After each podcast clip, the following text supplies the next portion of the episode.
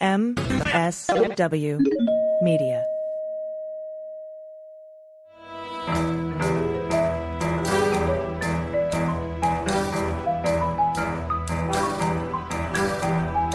The rule of law is not just some lawyer's turn of phrase.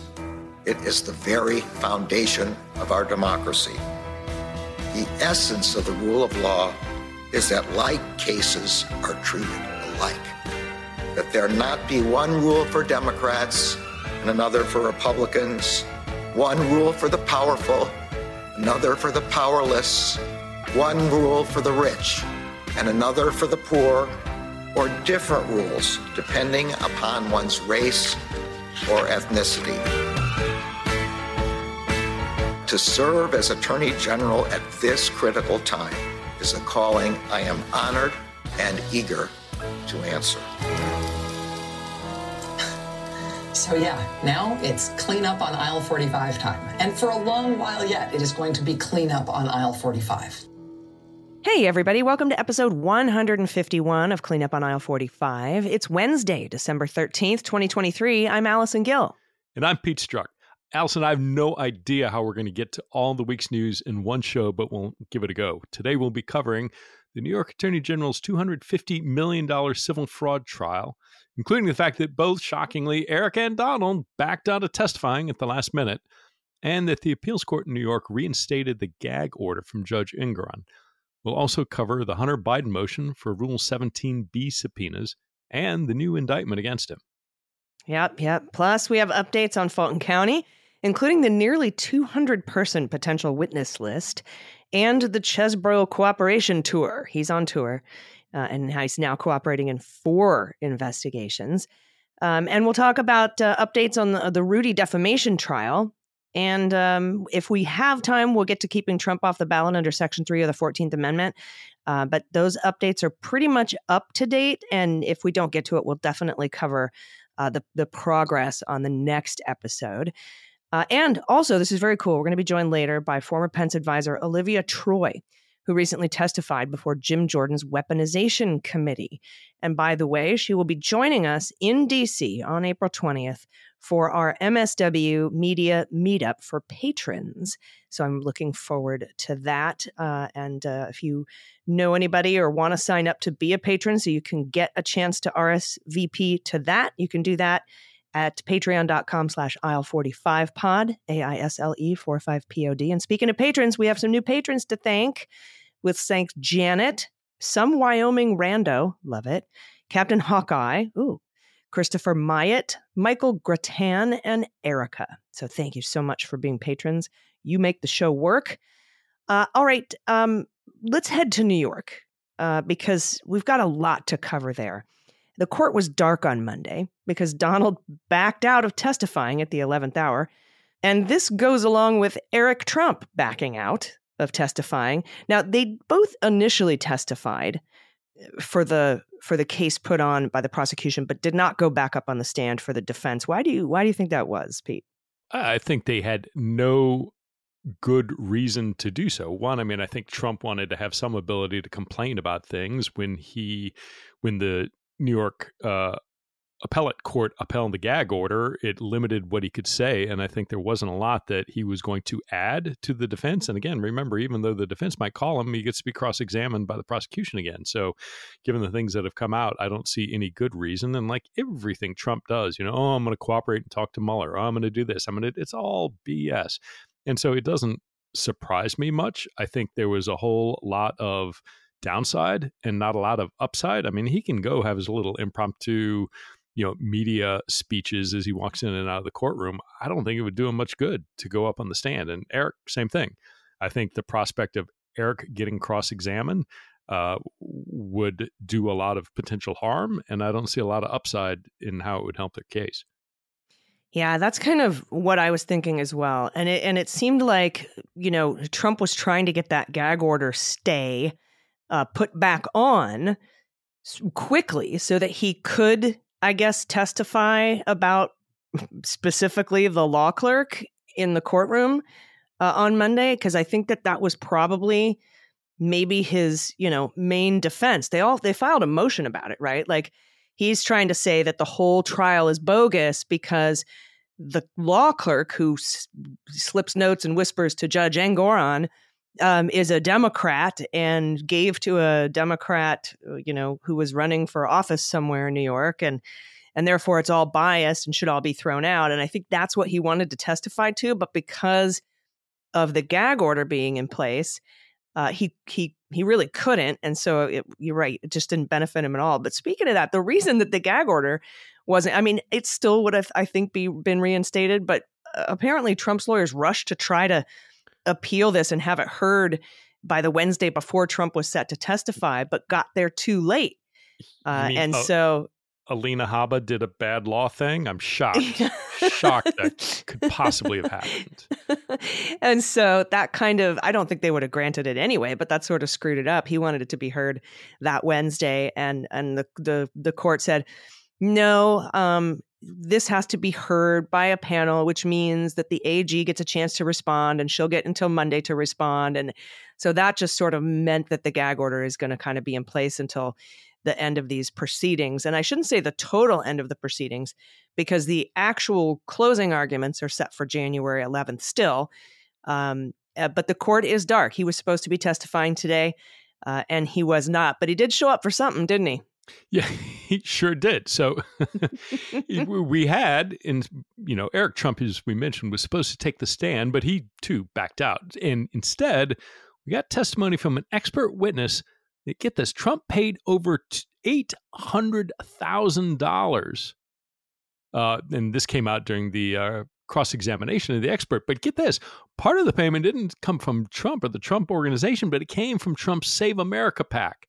This is from CBS News. Former President Donald Trump sat attentively in the courtroom of his New York civil tra- fraud trial on Thursday, watching as the defense's final expert witness, Eli Bartov, proclaimed that there was, quote, no evidence whatsoever of any accounting fraud, unquote. Which, eh, you know, it, it if, if you're going to pay somebody over eight hundred thousand dollars, I sure as hell hope they're going to say something uh, as as much nonsense as it is uh, would say something that unequivocal. But it's it's all BS, right? Yeah.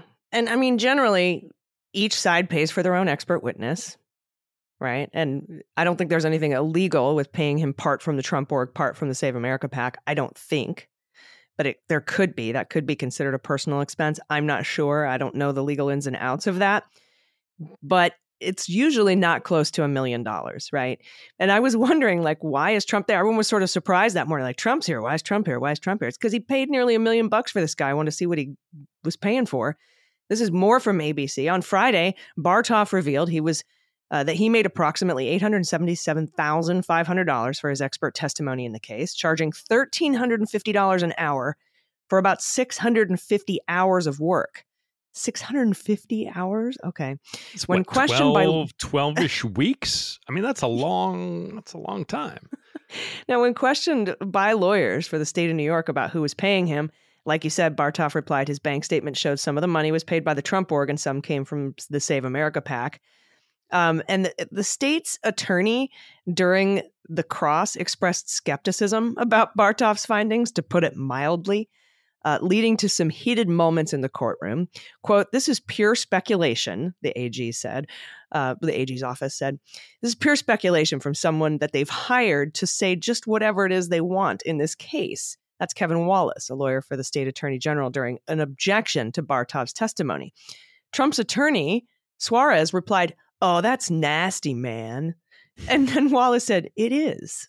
and they, you know, and they and they went back. They had a little. They got into it because, like I said, it is normal for each side to pay for their own experts. But this is an exceedingly huge pile of cash for this guy, and I'm assuming he was paid up front because Trump notoriously doesn't pay his bills.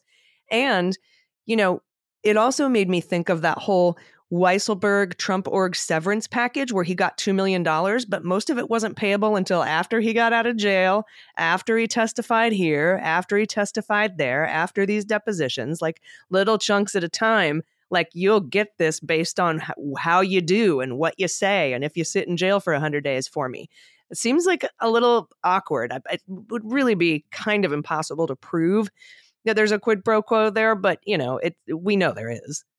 Yeah, and look, every expert's going to do that. I mean, whoever's hiring the expert is hiring them because they have some expectation that they're going to give them information or, you know, a data point, a claim data point that they want. But what gets me is not, again, this is not, we've talked about this again, and it just irritates the hell out of me.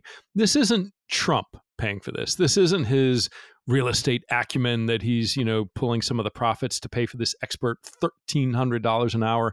It's coming in, you know, some portion of it out of a Save America pack, which means guess what?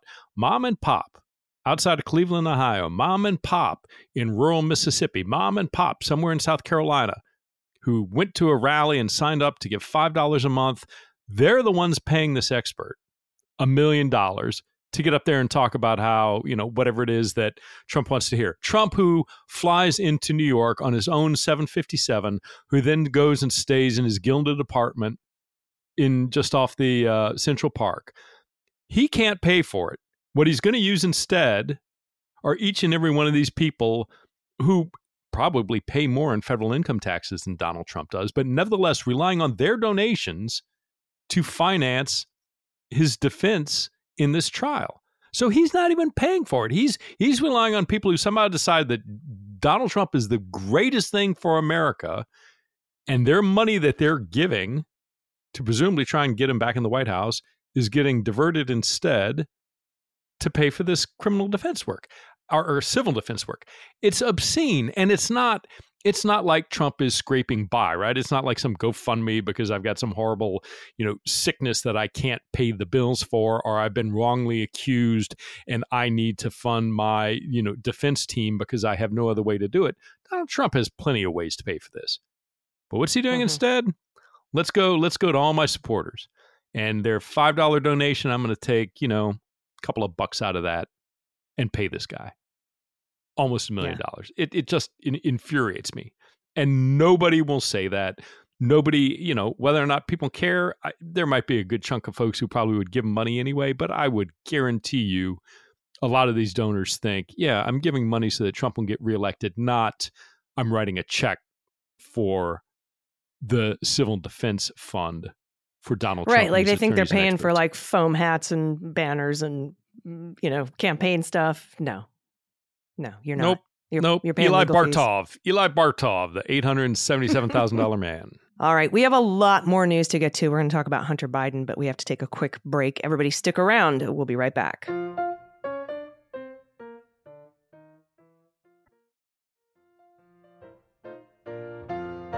All right, welcome back. We have more patrons to thank Annie Harmon, Jeff Moss, Just Call Me E, who joined for extra Pete swearing, and to ask Allison to follow me so I can respond to posts.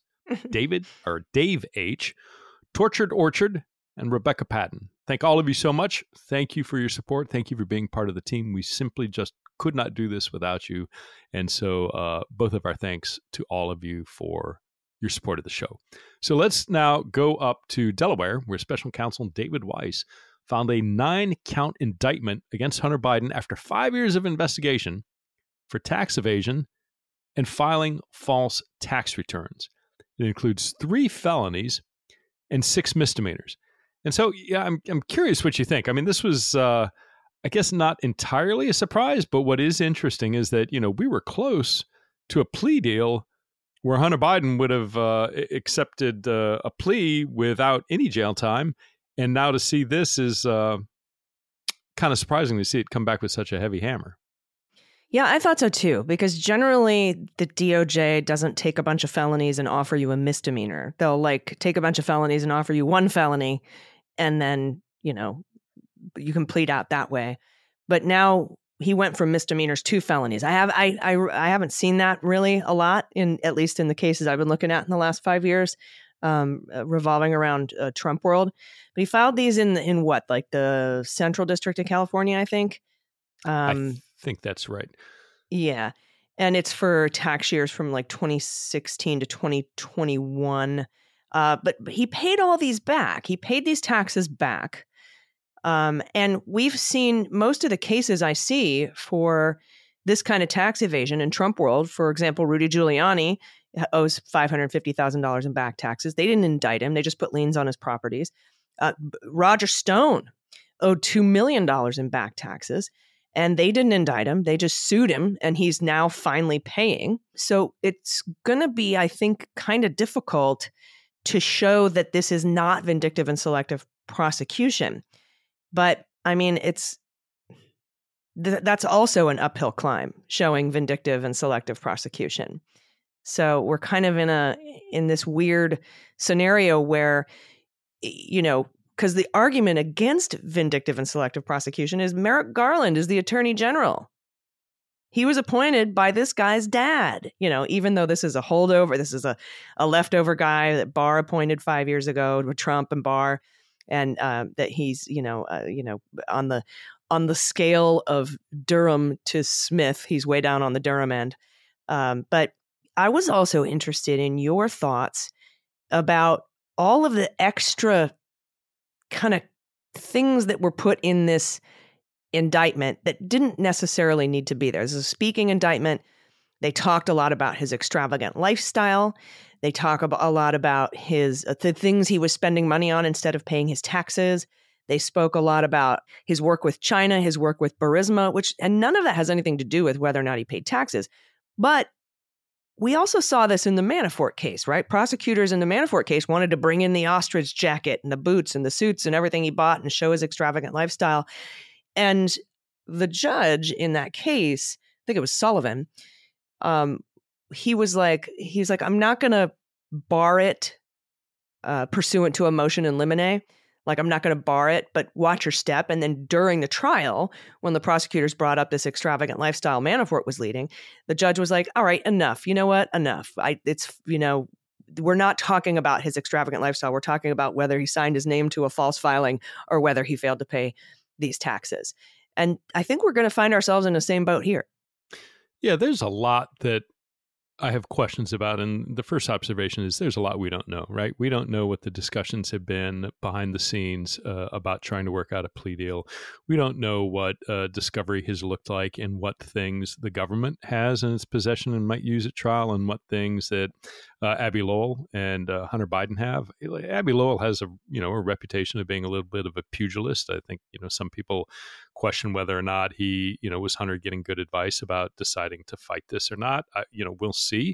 I, I, think, as laid out, I mean, there is certainly evidence of alleged evidence of violations of the law. But as you point out, it's like, okay, if you're going to if you're going to prosecute this violation of the law, and I tend to be all for prosecuting violations of the law that are pretty clear cut, that's fine, but do it consistently. And, you know, the yeah. fact of the matter is, I think you can draw a lot of parallels to people who engaged in more egregious behavior who weren't prosecuted.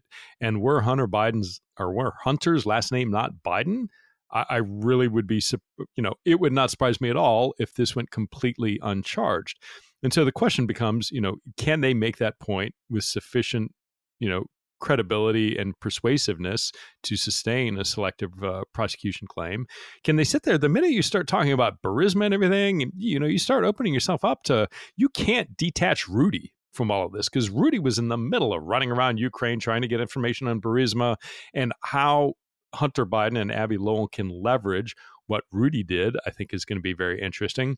There's a significant amount of, you know, indication that Hunter didn't necessarily have control over his electronic devices, you know, particularly when he was going through, you know, some of the lowest points of his addiction people taking his electronic devices, hacking into his accounts. And so there's some question in my mind if the government tries to assert that certain transactions were done by Hunter, I I think you can make a pretty strong argument that, you know, a bunch of people had access to Hunter Biden's Venmo account and email and iCloud accounts, and not just him. And trying to mm-hmm. prove that it was him, that you know he was sober when he engaged in certain things. it's going to present a challenge, and I'm curious to see how the government responds to that. And and, and you're right. I, I, think there was a certain element reading it. It's like, come on, this is this is like reading some of the gratuitous detail that that Durham threw into the sus Sussmann and Danchenko. It's like, why, why are you doing this? This stuff doesn't relate to Hunter Biden. This is all part of the Joe Biden Ukraine narrative. And that's why it's in there, not talking about the tax crime yeah. allegedly that Hunter Biden engaged in. Then Hunter Biden wants that information, right? Because last week, uh, Hunter, uh, Hunter Biden's lawyer, as we said, Abbe Lowell, um, he filed a motion for subpoenas under Rule 17b. He says, Um, I want to subpoena um, Rosen, who is the former acting attorney general, Donoghue, former deputy acting attorney general, uh, and Barr and Trump. And those are, yeah, I want to get information from them. Now, David Weiss responded to this motion for subpoenas as though he were responding to a motion to dismiss for selective and vindictive prosecution because he went on for dozens of pages, 30 plus pages, arguing against a vindictive and selective prosecution. He only spent a couple paragraphs on the 17B subpoena um, part of the motion, which is the whole motion. And what's interesting about that is that motions for pretrial pretrial motions to dismiss aren't due until today, Monday, as we record this. Um, and so now Abbe Lowell goes into filing a motion for selective and vindictive prosecution, knowing David Weiss's entire defense against it. He's like he's like really well prepared now to file a very well crafted um, motion to dismiss on based on selective uh, or vindictive prosecution. And something else that happened um, just now, as you and I are recording, we have some breaking news. There is another. They did file a motion to dismiss. Uh, we don't have the one for vindictive and select, selective prosecution yet. I'm assuming there's going to be a handful of these motions to dismiss, but they did file one saying that Biden's uh, Biden is filing a motion to dismiss the indictment because special counsel Weiss was unlawfully appointed and this prosecution violates the appropriations clause.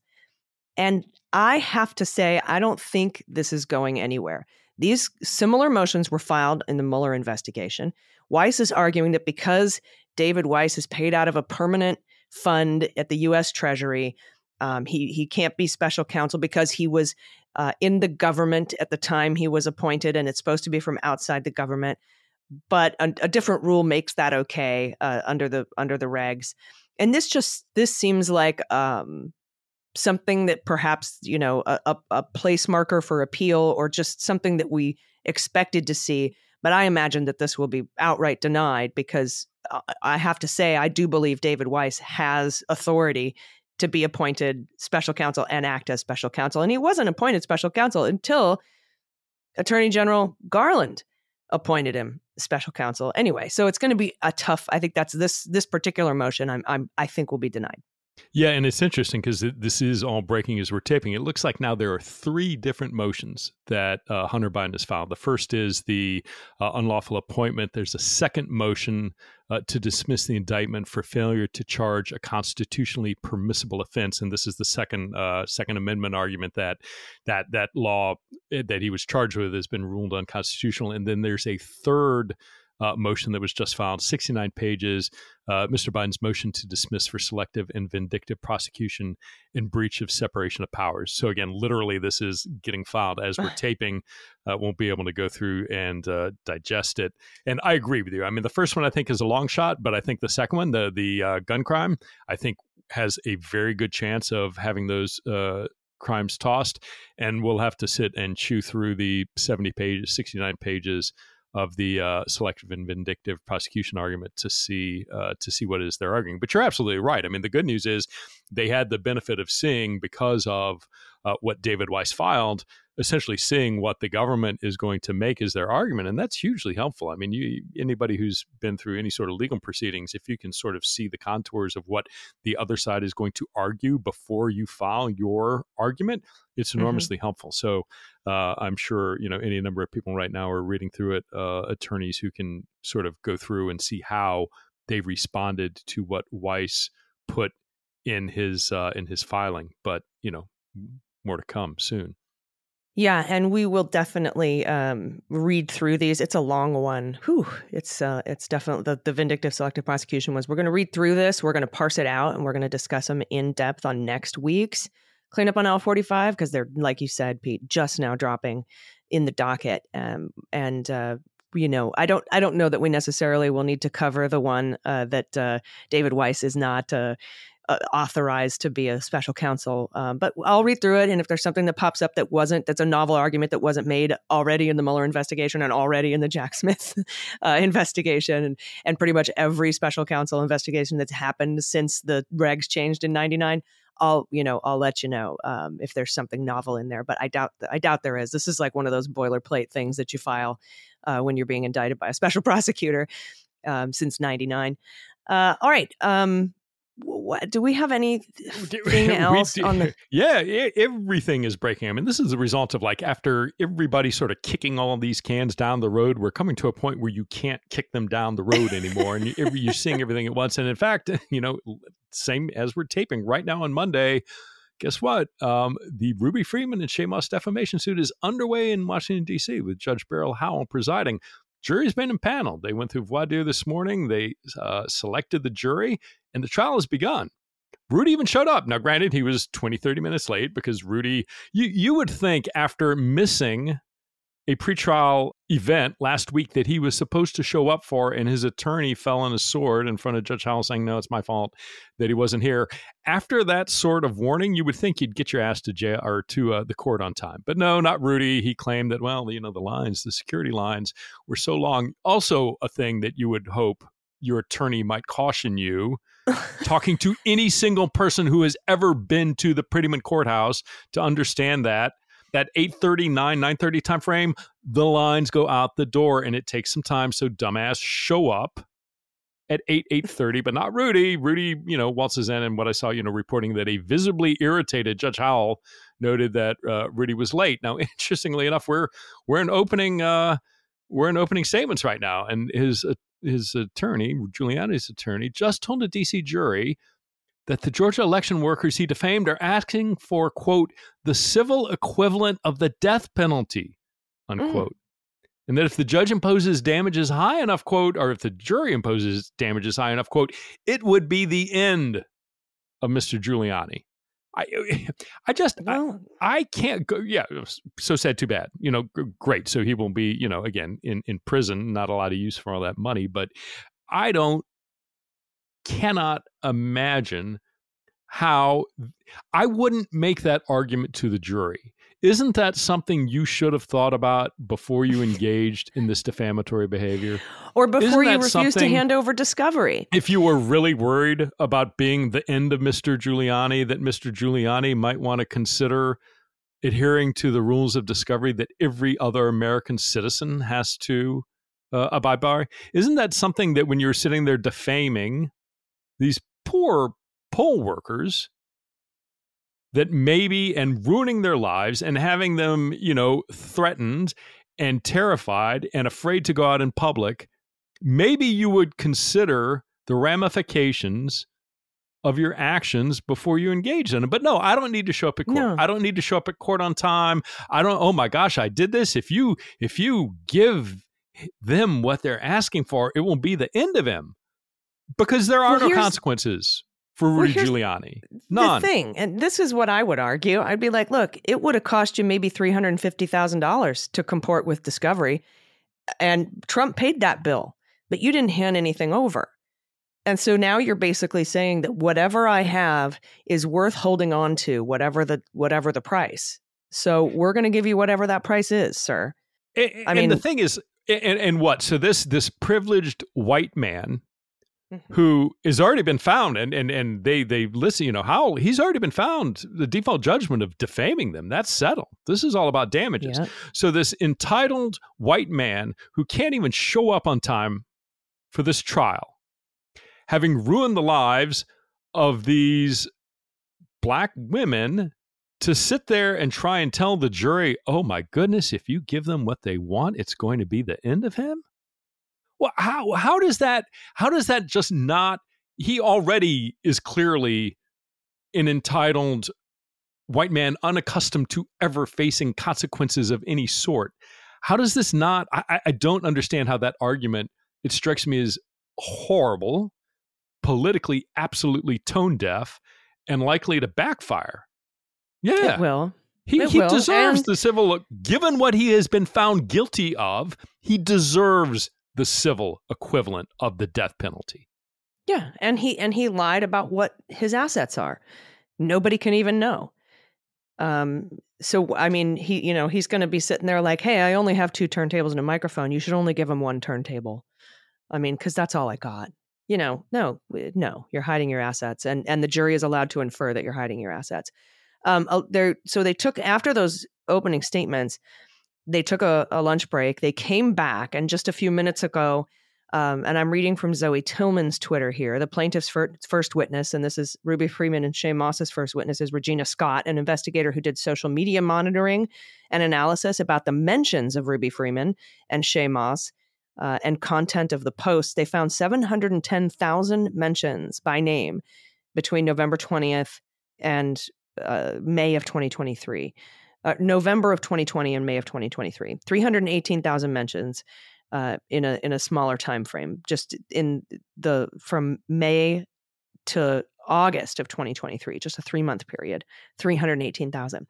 Um, and then the jury heard that Scott, uh, this was Regina Scott, found more than 320,000 mentions of Freeman and Moss by name between August 18th of this year and November 22nd of this year. Another 320,000 mention mentions and then they hear evidence of, of giuliani continuing to bring them up in publicly in public commentary between just this past summer and now. So this is kind of where they're starting uh, with the plaintiffs and giuliani's lawyer on cross uh, probes the reliability of that data which is his job um, about the mentions of ruby freeman and Shaye Moss um, and, and asks about the credibility of the team that did the work and asked if the and the person who did the analysis, Regina Scott, if the spreadsheet collecting all the posts shows how their how the poster learned about the info they were discussing. So maybe it's like, oh, maybe they didn't learn about it from Rudy. She says no. Uh, so that's that's the battle that's going on here on the first day, and this trial is only supposed to last about two to four or five days, right, Pete? Yeah, and I will see. I mean, they it looks like they're done for the day, and the that witness is done. So you know, the curious thing will be, you know, who, if anybody, does the defense offer uh, as a witness? You know, whether or not Rudy will take the stand or not. But I think it, you know, there's a decent chance that by the time we, uh, you know, do the bonus episode at the end of the week, we'll have a uh, at least the matter have will have gone to the jury. How fast they take to deliberate and come up with the uh, you know dollar figures, I don't know, but I think it's uh, not expected to be much more than a week. We have a lot more to cover in this show, but we have to take a quick break. Everybody, stick around. We'll be right back.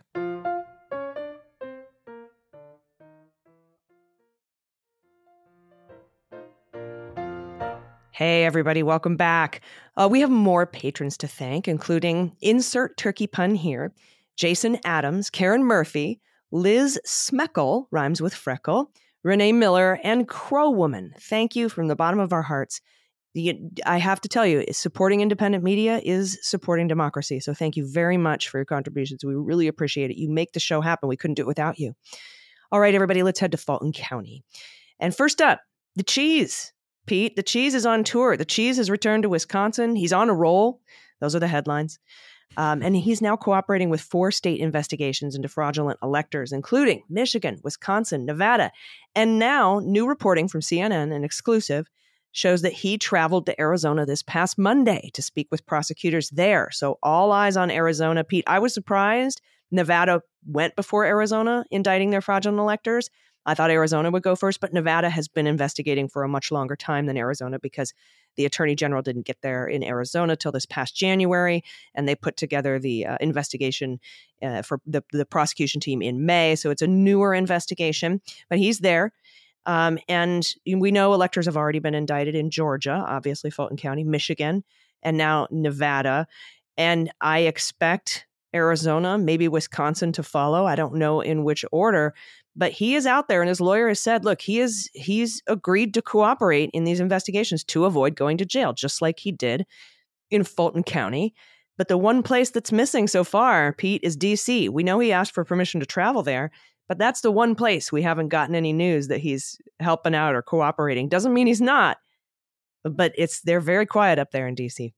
Yeah, they are. And look, I mean, the reason we know about this is because I think the uh, it's coming from Chesebro's attorneys. I mean, a couple of things. One, this is the first time we heard about Wisconsin that Wisconsin is investigating, so that's a big deal. Uh, you know, Nevada has been out there. Uh, certainly, Arizona has been out there. Michigan, we've talked. Michigan has charged a number of people, but now guess what? You know, Wisconsin's looking at it too. So this is getting bigger. And in my opinion, I cannot envision a scenario where Chesebro is going out and cooperating in all these places and has not had. I mean, I'm, I'm sure, or I'm not sure, but I believe he's likely been in front of the grand jury with Jack Smith. But to to have all of these cooperation uh, deals or arrangements in place and not to be cooperating with the feds uh, would really, really surprise me. So I know I'm just surprised his lawyer hasn't come out and said we're cooperating with the feds too. Like I and and I mean, it, what is there something in the Department of Justice because the they're allowed to talk about their cooperation if they want, but I have seen some DOJ subpoenas that say please don't. Um, is there a way that the DOJ can force somebody to not talk about their cooperation and say that, you know, you might not get it if you do? Like what I don't know the law there. I mean, you can put so look, I mean there is some there there are differences in if you are subpoenaed to the grand jury, if you are subpoenaed for records uh, before the grand jury, that's something that as the person who receives that subpoena or testifies in front of the grand jury, you're absolutely allowed to leave and talk about it. The the grand jurors are, you know, are bound to secrecy, the government is bound to secrecy.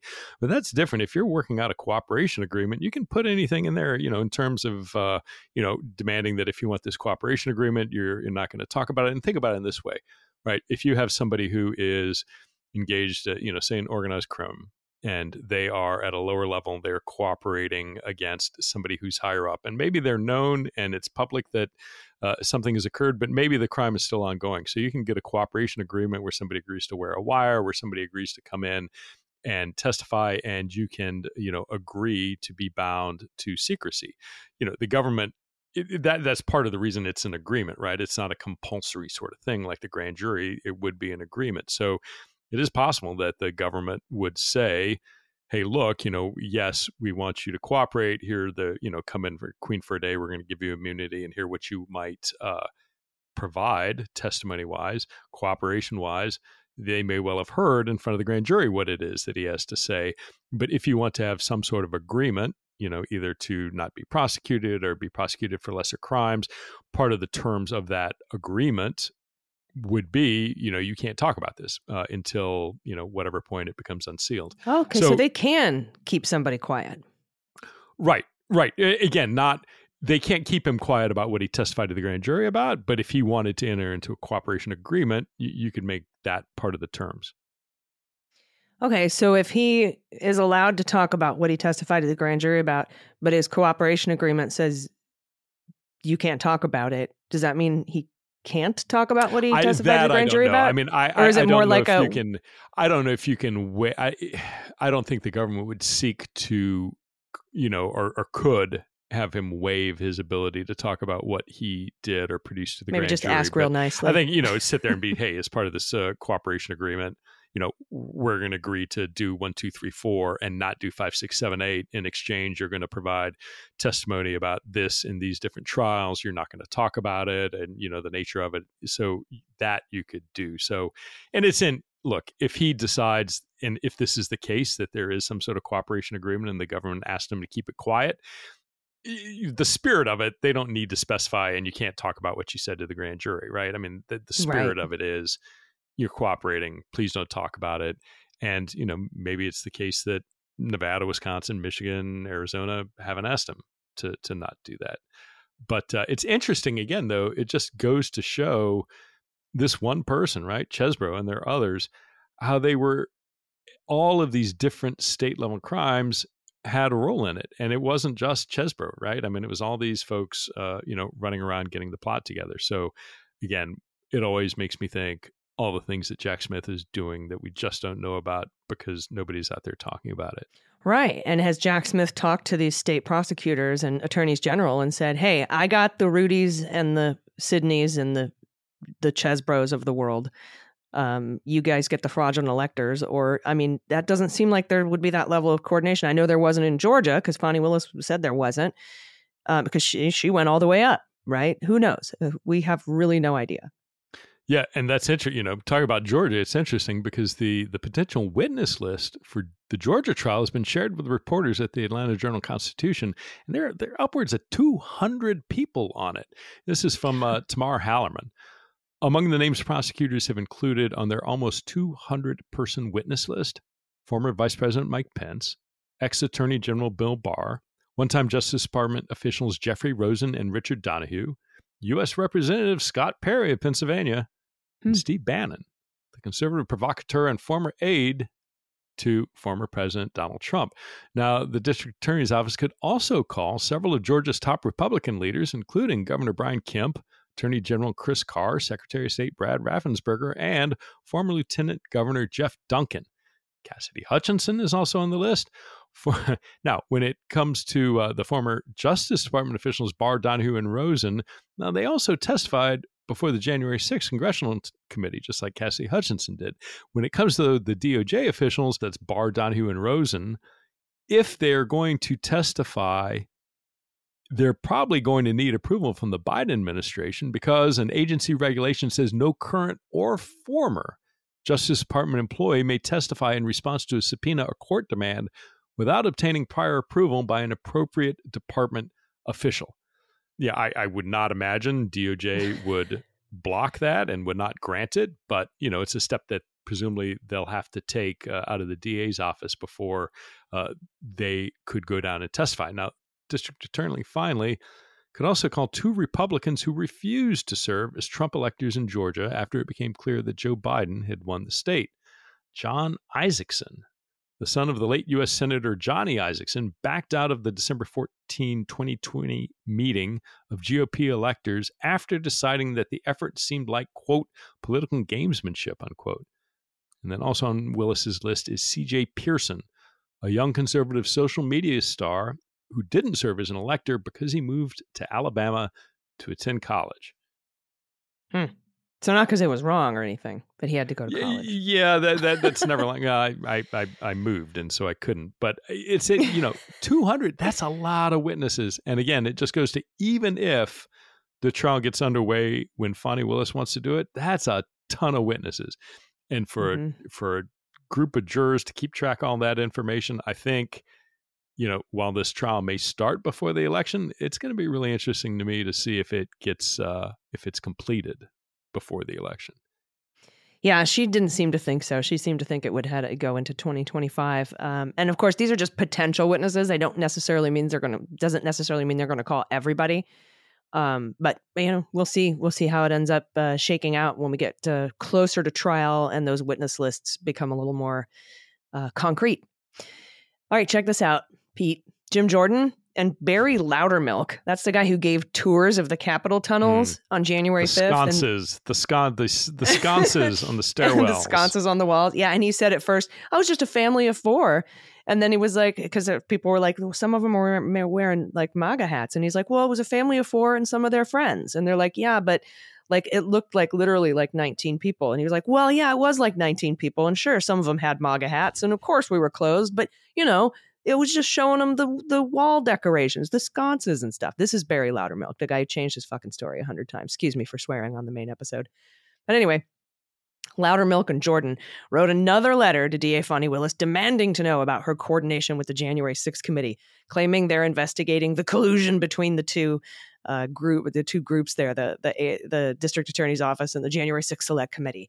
And this is from NBC. The two GOP lawmakers said the investigation will focus on. They're doing an investigation into this, by the way, and it will focus on communications between Willis's office and the now defunct January 6th committee, citing that they said what they said was a letter Willis sent to the panel's chairman, Rep. Benny Thompson, seeking access to recordings and transcripts of witness interviews and other record, uh, records.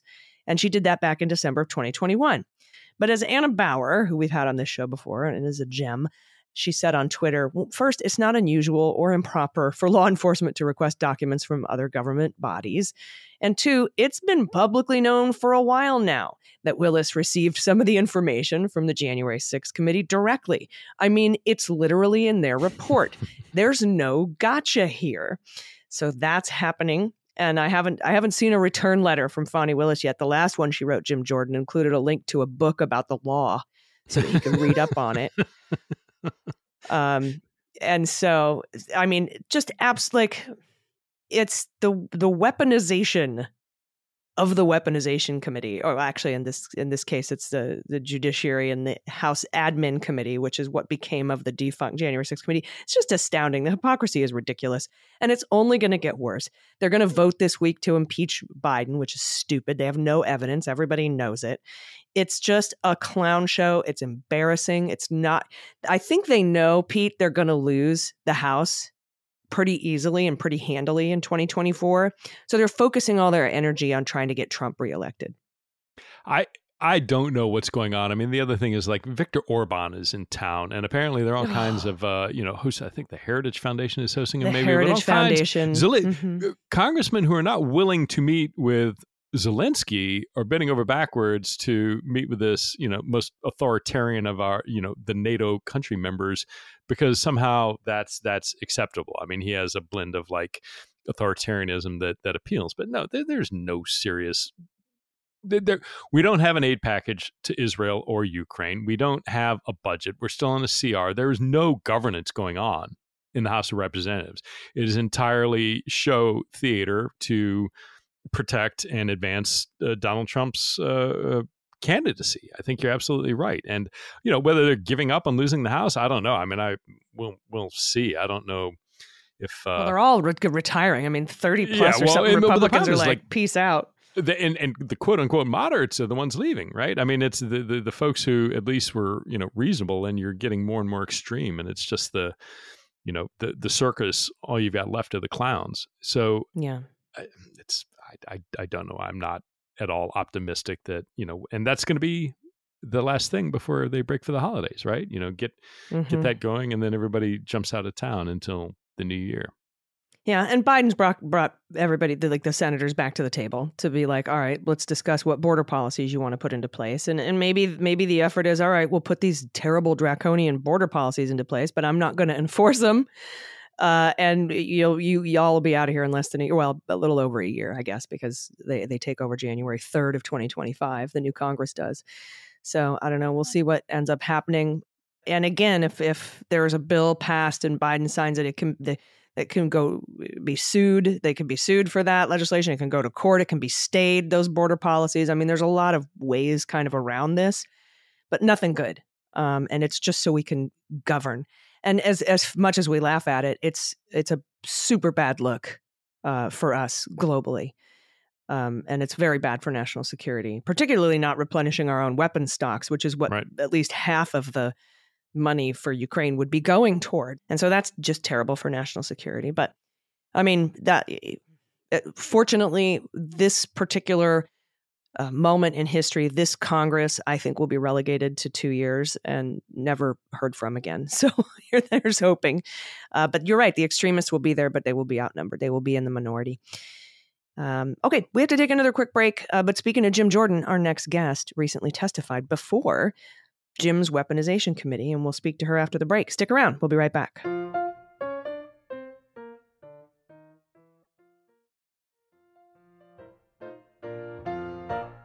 All right, welcome back. Just a few more patrons to thank. We've got Lab Rat Mountain Biker, been here since the kitchen table days. Oh, Sarah Wilcher, Star Moon, Diane Doty, Navy Davy, and should have called it Amateur Say. Thank all of you so much for your support. Uh, you truly make this possible and make it possible for us to bring people in, like today, as we head to the Hill. And joining us is former Vice President Pence's Homeland Security and Counterterrorism, Counterterrorism Advisor, Olivia Troye. Olivia, welcome to the podcast. Great to have you here. Hi, thanks for having me. Yeah, I, I've been waiting. I watched you and and uh, on the Hill in testimony, and was absolutely looking forward to talking to you about the experience of. We we frequently talk about the weaponization committee and the House Judiciary Committee, but never have we had somebody who actually appeared before them. And I'm so curious to get your thoughts about that whole process. So how so so start at the beginning. How did you actually get was were you invited? Were you subpoenaed? How did you how did you find yourself there? Yeah, so I was asked to uh, testify before the committee by Representative Stacey Plaskett. She is the ranking Democrat on the committee. Uh, she uh, actually they called like two days before the hearing was taking place, and then I got the letter, and so it was a quick decision to do it like you all. I tracked that committee very closely, um, so as you can imagine, I had not pictured myself sitting in front of it, and uh, there I was. But I felt that it was important to to just you know testify truthfully in an effort to you know if we're really going to get down to uh, the actual weaponization of the federal government, I figured I would provide some some details and facts about my experience seeing it actually weaponized Uh, but I don't I don't think that that's what Jim Jordan had envisioned for the for the hearing. No, no, he he only wants to talk about how it's weaponized against them. But yeah, talk a little bit about that, um, your testimony and the, the the personal experience you have with the weaponization of the federal government. Yeah, so they, um, you know, it was Jim Jordan's focus. Obviously, is he's uh, saying that conservatives are being centered on social media. That is the whole angle of this. They've got these conspiracies about uh, what happened in the election, and it's a whole thing. Um, so they bring in these uh, witnesses to testify. And uh, in my opening statement, I really said, yeah, this is a matter that should be taken very seriously. The weaponization of the federal government is a very serious issue. And if we're going to have a substantive conversation on this, then we should be talking about Donald Trump, who is currently, again, the likely to be the Republican nominee and candidate for the presidency, who I saw use the government against the people when he was actually in the Oval Office. And uh, you know, and so I, I, I, I thought it was important uh, to get perspective on that. If we're going to be talking about that issue, then we should be talking about it truthfully on what's really at stake here and what really happened along the way. Do you ever feel it seems like all of a sudden there have been a whole bunch of folks in the print media and broadcast media suddenly getting concerned about what Trump might do if reelected? And it feels like stop you know you don't need to speculate because there are all these people who he did plenty of horrible, bad things during his first administration. And this sudden, like, epiphany moment where people are saying, "Oh, hey, it might be really bad." It's like, well, why don't you go talk to the people who were there because it was bad. And this hypothetical, it's not a hypothetical thing. Do you get? I mean, it seems weird. Do you do you ever get like a sense of not deja vu, but almost like how how is it that people are just now discovering that this might be bad? Yeah, I, you know, I feel like I have been like Chicken Little yelling up into the sky for three years, except for the sky really did fell in the Trump administration, right? I mean, it was, it sort of is that feeling where I, I don't know how many of us have uh, provided concrete examples, you know, and, and Allison, you asked like, talk about examples. Well, during the hearing, I actually pointed to things. I said, you want to talk about weaponization of the federal government? Let's think about the fact when Trump withheld disaster relief based on the fact that states didn't vote for him, right? When he withheld relief, disaster relief for the California wildfires because they were a blue state. By the way, the only way that he was convinced to release those fire emergency management grants was when he was told that Orange County voted majorly in his favor. That is how he made the decision. Like you're not supposed that's no politics should play in that when it comes to aiding for the American people in the aftermath of a disaster. And I talked about that. And the other thing I pointed out was hey, those people in Florida, if you're impacted by a hurricane in the future and Trump should end up in the Oval Office again and he's pissed off at Ron DeSantis, it doesn't matter. He will take it out on you all. You all will be the feel the impacts of his revenge because he'll be so mad at the top that he'll withhold aid from you. I mean, that's weaponization. You know, we can talk about the Department of Justice, we can talk about disaster relief, we can talk about target targeted uh, campaigns against media, right? Where he was upset upsetting me. Like, for example, he revoked the pass from Jim Acosta just for asking him hard questions in a press hearing. Like, yeah, I mean, all of that is multiple layers of what Donald Trump is capable of and has already done, right? That is the thing. Like, I, I don't know how else to show concrete examples when all of these people that we've lived it, you've lived it, Pete, like, we've seen this kind of play out. So I I sit here and I'm I'm just I feel like I am repeating myself at times.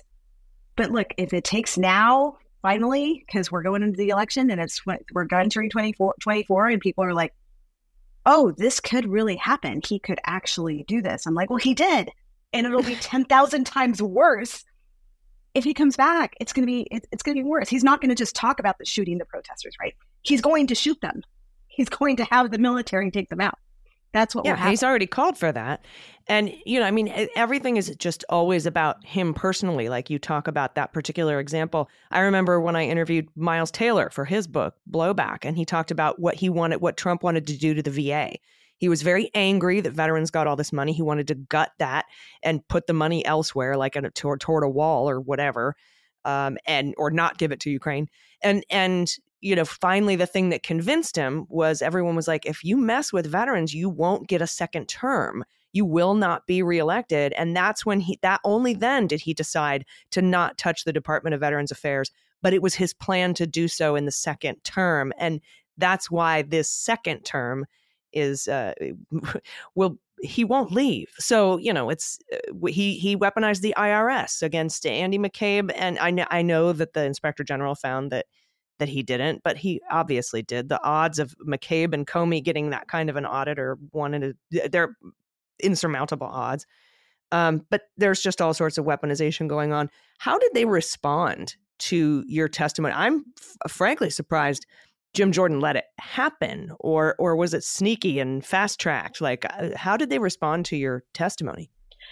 Yeah, Jim Jordan was interesting. He sort of glossed over it. Um, but then you had the others. Uh, you know, Congressman Issa uh, said this hearing isn't about Trump. I actually kind of wanted to be like, well, but it is because actually you came to the White House and uh, you were in a meeting with Mike Pence where you were requesting that that relief be released. So I'm just giving you examples of things that you personally actually lived and witnessed. So that was the ironic part for me, right? Is that some of these people, these Republicans, were felt the impacts. They made the phone calls. They were, you know, outraged at times with decisions that Trump was making that were hurting their own constituents. And yet there was like amnesia in the room where they didn't actually want to have that discussion because obviously that doesn't that doesn't fulfill what they're trying to do, which is use the sound bites, use it to fundraise, and use it to say to say that yes, the government is uh, you know that deep state is after you.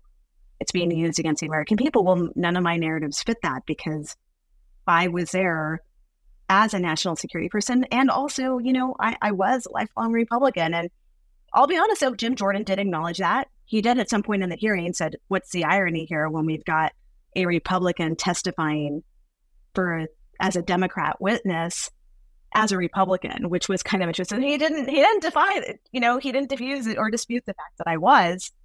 But I think it's just the facts are the facts. But the interesting part is that they didn't want to hear that. And like one of the representatives, um, man, she was out there. She was going off about whatever conspiracy on social media. And I finally stopped her and I said, Look, you're right. I did call. I called a social media company once. And I called them because there were pictures of a missionary that was killed, brutally killed in Africa. And so I called and we said, you know, we would like to request that you take these photos down while we notify his family in Indiana. It was a Republican state legislator that called the White House and said, My uh, brother has been killed, and these photos are all over social media right now. Can you, I, I don't want his kids to see them. And, you know, all we did was put the request in, though. Ultimately, it was up to them right? That's the thing. Like we, it wasn't even a guarantee, just like it was with. Well, that and it was Republicans asking under a Republican administration. Ironic, right? It is. It was a Trump White House calling. It was me calling um, from the office. So, um, but she did not want to hear me talk about that. So, you know, it was just sort of tunnel vision, um, and I just tried to stay the course. Um, but I have to tell you that the aftermath was ugly. Uh, and I think that that is what is so striking and I think dangerous about this type of committee and hearing is that the propaganda that they're pushing out works because I I felt like I was back in September of 2020 when I came forward and went public. It got pretty bad the last couple weeks after I testified. And I was like, wow, I just testified before Congress, before Jim Jordan. And the calls and the threats were so ugly. And it was the most racist, disgusting vitriol I have actually heard to date, was after that, mm. which to me was incredibly striking. Hmm. And I think is probably the point. Right. Yeah. Talk a little bit more about that. You mentioned that two, two, the, uh, other witnesses that you unfortunately had to sit next to, uh, Matt Taibbi and uh, his name Shellenberger, right? You mentioned right. something that they like your fellow witnesses were putting out stuff after the testimony about you and what you said, right? Yeah, you know, I was shocked by that. They clipped it. They clipped things, they put them out of context. It was like a 12 second clip, and they had me talking in my opening statement where I said, instead of focusing on conspiracies, we should be focused on the real threat. And then I talked about the threat of, of another Donald Trump presidency and what happened. And Um, and then they clipped it to later on when I was asked about a court case, and I said I did not call. I was referring to the actual court case and the court because I just don't disparage the justice system like many others do because I don't believe in that. I think it's it's it's just not. Uh, I don't think it's actually good for the wealth of the demo- like health of the democracy to do that. Um, and I said I didn't call that a conspiracy, but of course they clipped it out of context, and they had that clip, and it went everywhere. Um, the messages parrot everything that was said in the hearing, though. I've got to tell you, I, I the phone calls I got and the voicemails, uh, messages on social media parroted a lot of what those witnesses said and what Jim Jordan, what Rep Massey said, almost verbatim. By the way, I was told that I, I am personally censoring them. They told me to stop censoring them. They told me that I'm in it with Stanford University. Um, I personally have apparently some superpower where I'm actually blocking all of you personally on Facebook. I don't know if you knew this, but I, but I have this superpower where I can just. that's the kind of thing. But uh, you know, I say the racist thing because in the hearing I said um, we talked about the uh, we talked about the travel ban during the Trump administration, and I talked about being the head of Intel for it, and how hard it was um, because they went out of their way to override the intelligence assessments because it didn't fit their narrative, and they didn't. You know, Stephen Miller wanted a set list of countries, and it just wasn't. It it, it wasn't. It wasn't what it was. What he wanted it to be, right? And I talked about that. Uh, we talked about you know, anti-immigrant speech, hate speech, and what it leads to. And I talked about attacks like shootings of what it leads to and how vitriol like that on social media and violence, um, and how it kind of uh, plays out, the rhetoric of Trump. Uh, we talked about that. I actually mentioned that I was a daughter of a Mexican immigrant. Wow. Uh, I uh, I guess I, I put myself on the record on social media. Yeah. Nasty. Um, it was really ugly. I have uh, a lot of messages telling me to go back to Mexico. But all these immigration narratives that you're hearing, where they're not, you know, uh, birthright citizenship here in the US, all of the things that you hear in these sort of anti immigrant Republican narratives about immigration, all of this stuff, all of that actually was mixed. It became like this mixed cocktail in the messages I was getting. It was, it was like you're censoring, you're daughter of illegals. You are affirmative action. That's the only reason you went to college. That money went to you instead of me. I mean, it was literally every single talking point that you could have put out there was combined. Yeah, I saw the messages. deport you because of they should take away birthright citizenship. Or yeah, I mean, like all of it. Yeah. Uh, by the way, I was born in Nevada, but that's okay. I think they, they still think matter. that they can deport me. It doesn't matter. It was funny. I heard somebody was commenting. They said it's not that for the average Trump voter, it is not so much that they like Trump. It is that Trump hates the same people they hate, and that it somehow gets, you know, it, it like creates a permission to say these things, to feel these things, to express them, and you know, just this hateful stuff. And so, you know, I, I, I don't know if I entirely believe it because I do think there's some people out there who who like him just for for you know all the hatred that he espouses, but it is so sad to hear that you know just the the immediate response and how fast and how significant it is just immediately after appearing because i mean again it was you know yeah it was on c-span and yes it was on the news but it wasn't like you know when you know somebody eh, like the initial some huge build up to a panel that everybody's tuning in for i mean it isn't you know the vote to expel santos for example that's you know covered live it was not that but still to have such a huge response and that was happening the same day by the way did you, did you see? There. Did you did you see Santos no. leaving them? no, I just saw people. I, I saw Elise Stefanik running in, very stressed out, in and out, in and out. I saw. Oh, and I wanted to ask you before we let you go, because you know we only have a limited amount of time on here. But uh, you know, I wanted to ask you about George Santos because this is our this is our congressional block. Um, there's some breaking news that the DOJ was interested in moving his trial from September of next year to May of next year, and then they also said that they want an extra 30 days because they're actually in talks for a cooperation, for a plea agreement.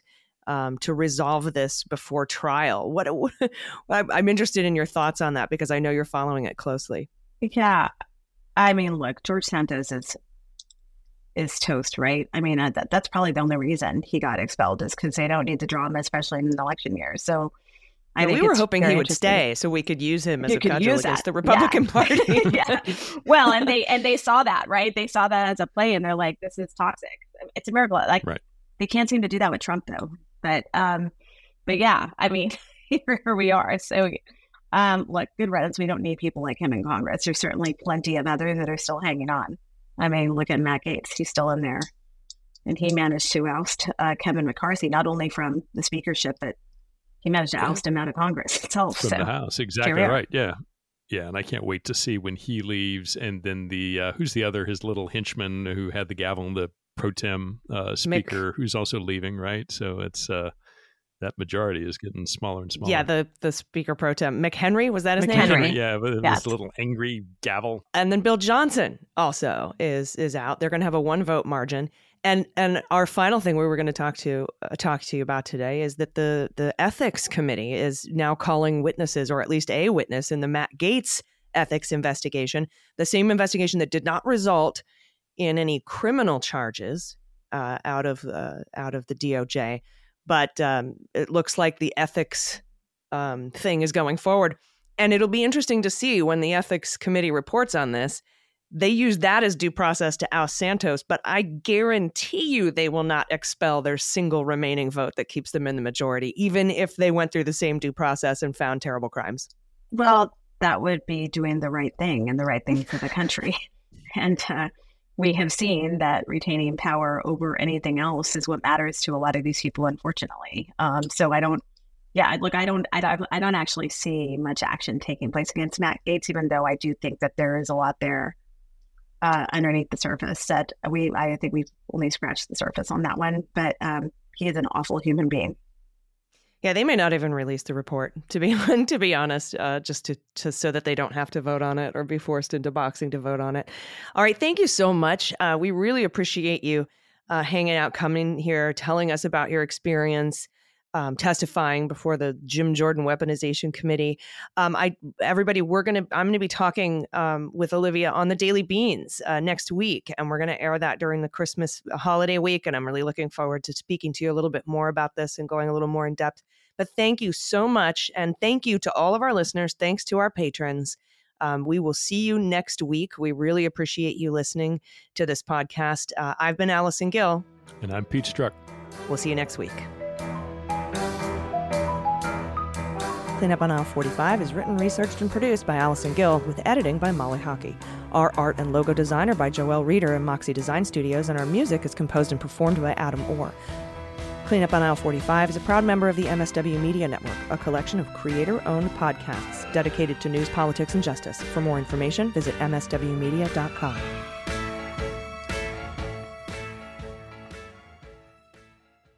MSW Media.